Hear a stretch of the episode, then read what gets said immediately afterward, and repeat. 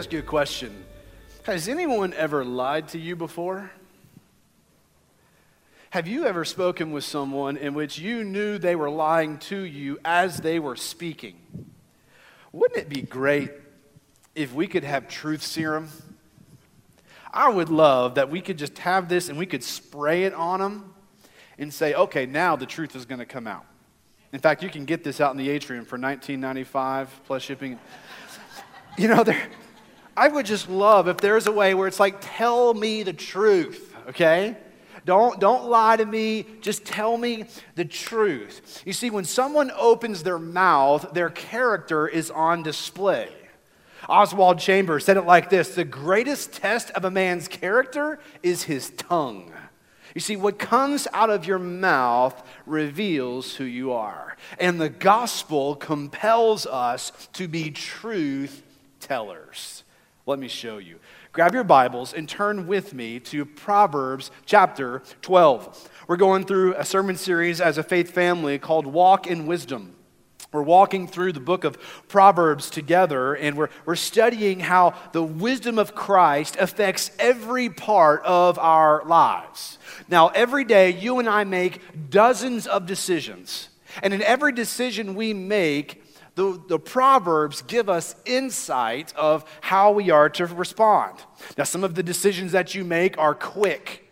They're snap judgments that you have to make. And the book of Proverbs equips you to make those quick decisions that are right and true and aligned with God's will. But there are also decisions in life in which we have more time. Do we have more time to pray through, to study God's word, to seek wise counsel, and then decide? Well, the book of Proverbs is for both snap decisions and for slow decisions. You see, each proverb is like a hard candy that you roll around in your mouth. You take your time. You savor the flavor of the truth of what God is communicating in each of these verses. We're challenging the entire church of Westwood that through the month of September, we're going to be reading one chapter of Proverbs every day and to memorize one verse from the book of Proverbs every week. And so, if you've not started that, we want to invite you to be a part of this. This is a great way to hide God's word in your heart. You have freedom to go anywhere you want to in the book. There's 31 chapters. You can do one for each day of the month. Just a, rich book to grab hold of to apply to your life. Now, make no mistake, words matter. God created the world with his word. He sustains the universe by the power of his word, Hebrews 1 3. And God has revealed himself to us through his written word. And throughout God's word, he instructs us on how we are to use our words. You see, the, the words that we use every day have power. Your words can build up and they can tear down. Words can start wars or they can bring peace. Words can create enemy or they, they can forge a friendship. Words can comfort and encourage, they can rebuke and they can teach. Words are used to share the gospel that brings eternal life. Therefore, as those who will one day give an account for our words, notice in the text of Proverbs chapter 12 how we are to use them. I want you to see first here in the text that we are to speak few words. Look at chapter 12, verse 16. Solomon writes, A fool's displeasure is known at once, but whoever ignores an insult is sensible. You see, there is wisdom, verse 16, in ignoring the insults of others. When a fool starts running their mouth, it is sensible to ignore them. Remember 1 Peter in chapter 3, verse 10, for the one who wants to love life and to see good days, let him keep his tongue from evil and his lips from speaking deceit, and let him turn away from evil and do what is good.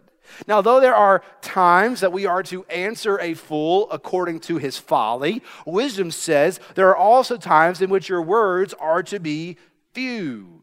When you're insulted, when you are slandered, the temptation is to respond in a like manner or to trump that person, to go bigger and stronger with your words in response. But you see, when you speak few words, you are protecting yourself from sin. Proverbs 10, verse 19 says, Where there are many words, sin is unavoidable. but the one who controls his lips is prudence. You see, people who talk too much, they are not far from sin. And so when we think about keeping our words few, we want to make sure that we're not creeping into pride. Those who, those who talk too much, they're displaying pride within their hearts. They dominate conversations and they, they rob other people of the opportunity of giving valuable inputs. But we must learn to tame our tongues, to be quick to listen and to be slow to speak. James writes in James 1:26, if anyone thinks he's religious without controlling his tongue, his religion is useless and he deceives himself. He goes on to say in James chapter 3 look at how giant ships are guided, they're controlled by such small rudders. How powerful horses are controlled by small bits in the mouth. How forest fires begin with a small spark. So it is with the tongue.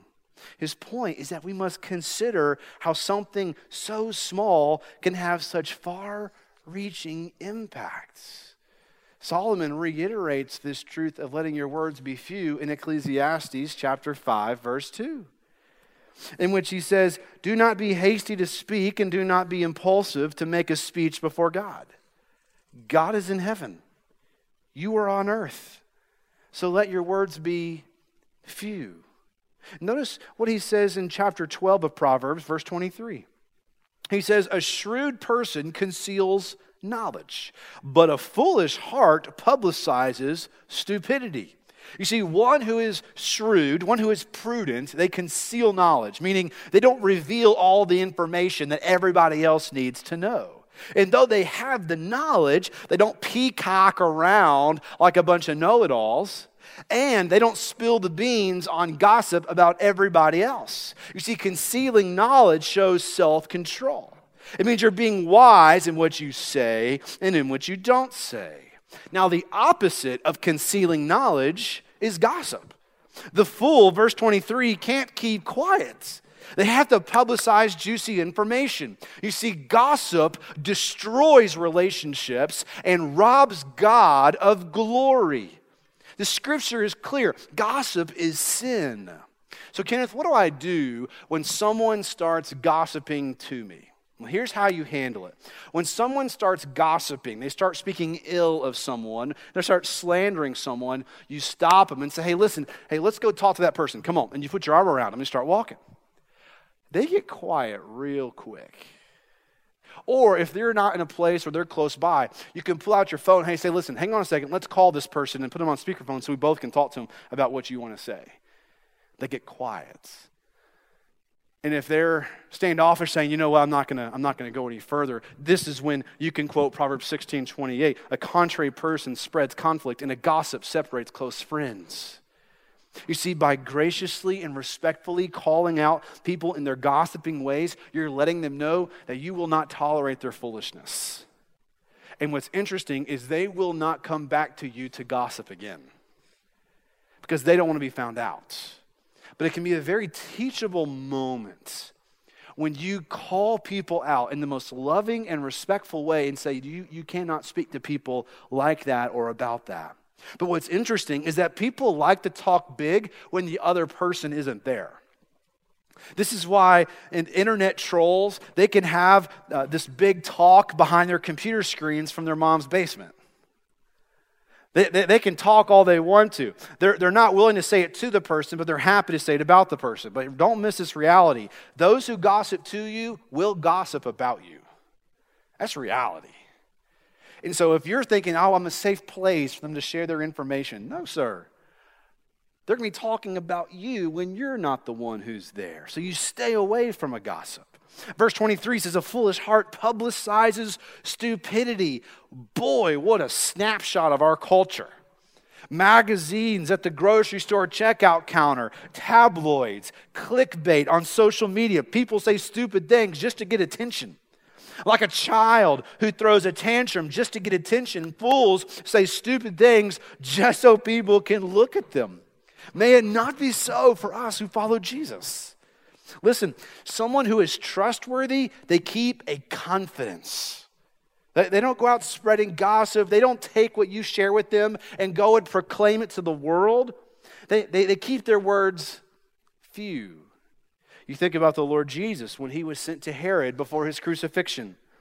He was interrogated, mocked, and insulted, but he did not insult back. While he was on the cross, people hurled insults at him. If you truly are the Son of God, come down off that cross. But he stayed silent. He fulfilled Isaiah 53, which says he was oppressed and afflicted, yet he did not open his mouth. Like a lamb led to the slaughter, and like a sheep silent before her shears, he did not open his mouth. You see, Jesus knew who he was, and he did not respond to the insults. May I say to you, know who you are in Christ, and you don't have to respond to all the insults that come your way. So, indeed, as we look at Proverbs 12, the first reality is this is we are to keep our words few. I want you to see, secondly, here in the text, that we are to speak truthful words. Truthful words. Look at verse 17. Solomon says, Whoever speaks the truth declares what is right, but a false witness speaks deceit. Verse 19 Truthful lips endure forever, but a lying tongue only a moment. Deceit is in the hearts of those who plot evil, but those who promote peace have joy.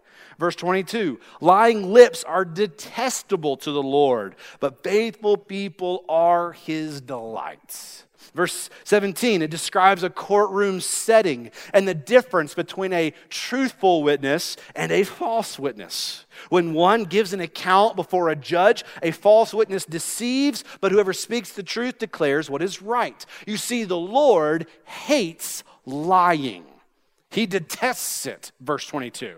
Proverbs 6:17 says the Lord hates a lying tongue. In Proverbs 19:5, he says a false witness will not go unpunished, and one who utters lies will not escape. You see God loves the truth because God is the source of all truth.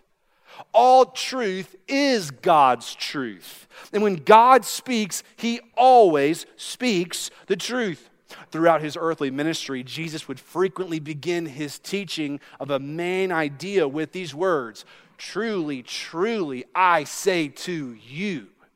Jesus was continually speaking the truth to people, and he even tells us through John 14, 6, I am the way, the truth, and the life. No one comes to the Father but by me. You see, in a world that has gotten so entangled in the lies of the devil, God cuts to the quick because he is the source of all truth, which means Jesus will never lie to you. He will always tell you the truth. Social media will lie to you. Your coworkers will lie to you. Your teachers will lie to you. Politicians will lie to you. The news media will lie to you. Jesus always tells you the truth. You do not have to question what he says. He never lies to his people. And when you read the Bible, God speaks truth right to you. He reveals the truth about who He is. He tells you the truth about the world around you. And He tells you the truth about what is coming in the future. And as you read your Bible, your Bible begins to read you. It's almost like a, a mirror, James says. The Word of God is a mirror. We look into God's Word, we get an accurate look about who we are and who God wants us to become. Jesus prayed in John 17 to the Father. He says, Father, sanctify them in the truth. Your word is truth. Every day, you and I need to be reminded of truth in God's word.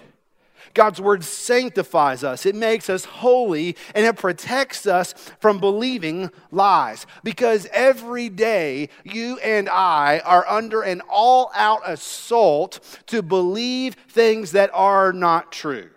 Now, some of these lies that come firing at you and me, there, some of them are both internal and external.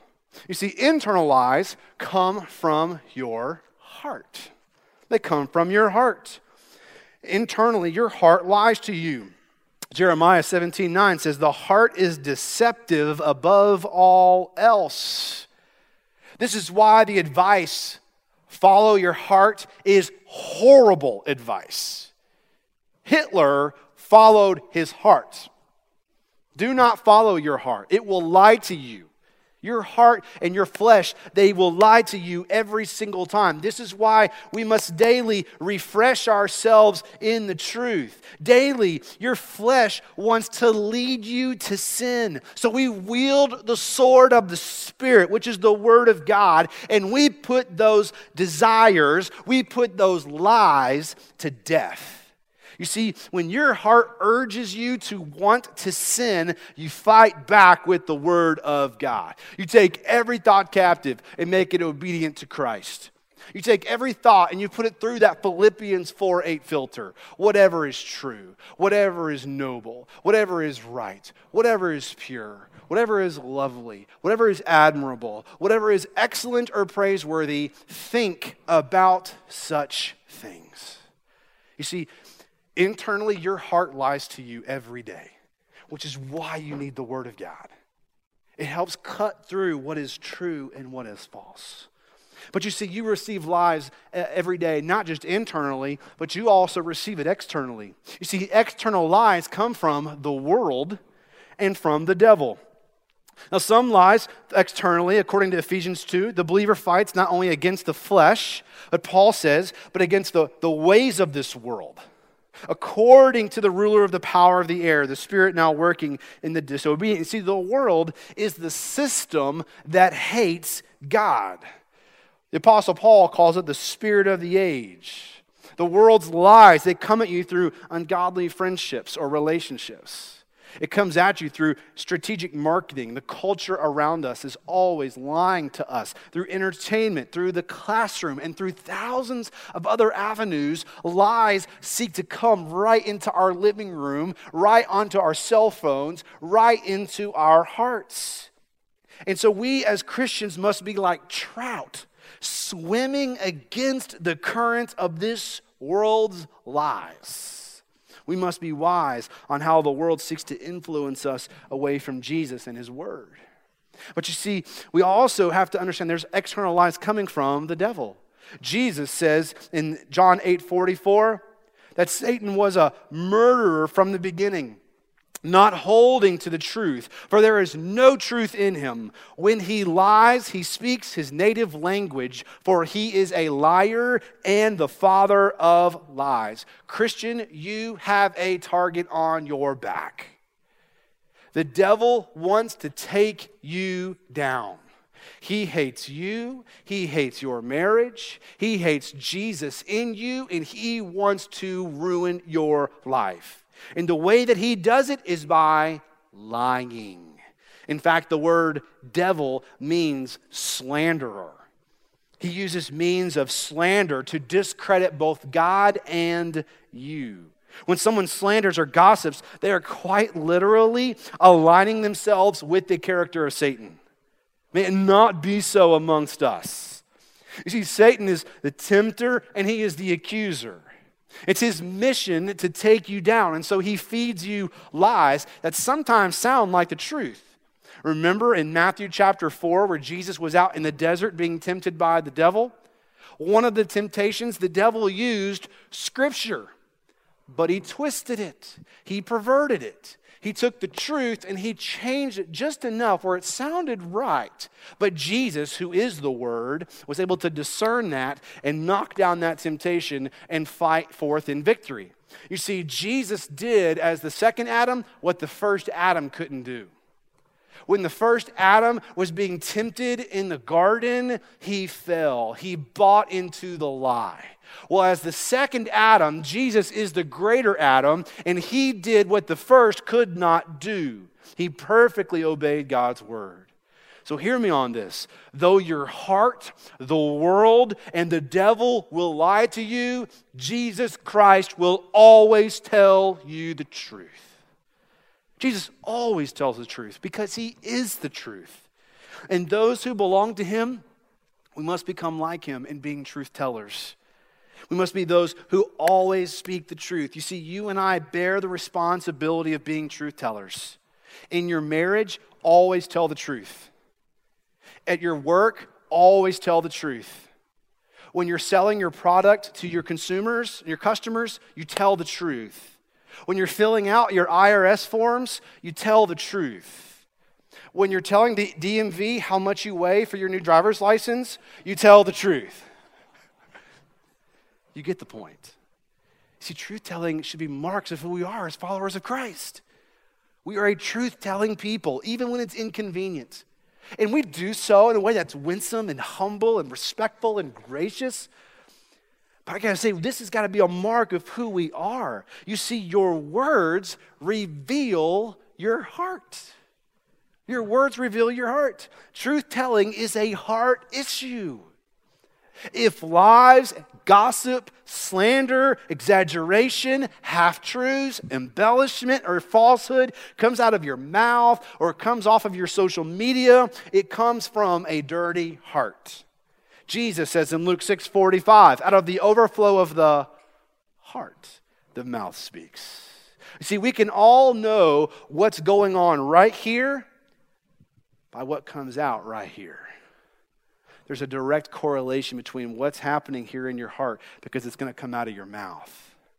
So, someone with a dirty mouth reveals they have a dirty heart. This is why we need the gospel. That Jesus went and bled and died on the cross for our sin, for all of our cursing, for all of our pride, for all of our gossip and our slander. Jesus paid the penalty for all of the words that we have spoken that have fallen short of God's glory and he gladly paid the price in full for your sin. And the good news is he didn't stay dead. He rose again on that third day, giving eternal life. And those who trust in him, he changes your heart.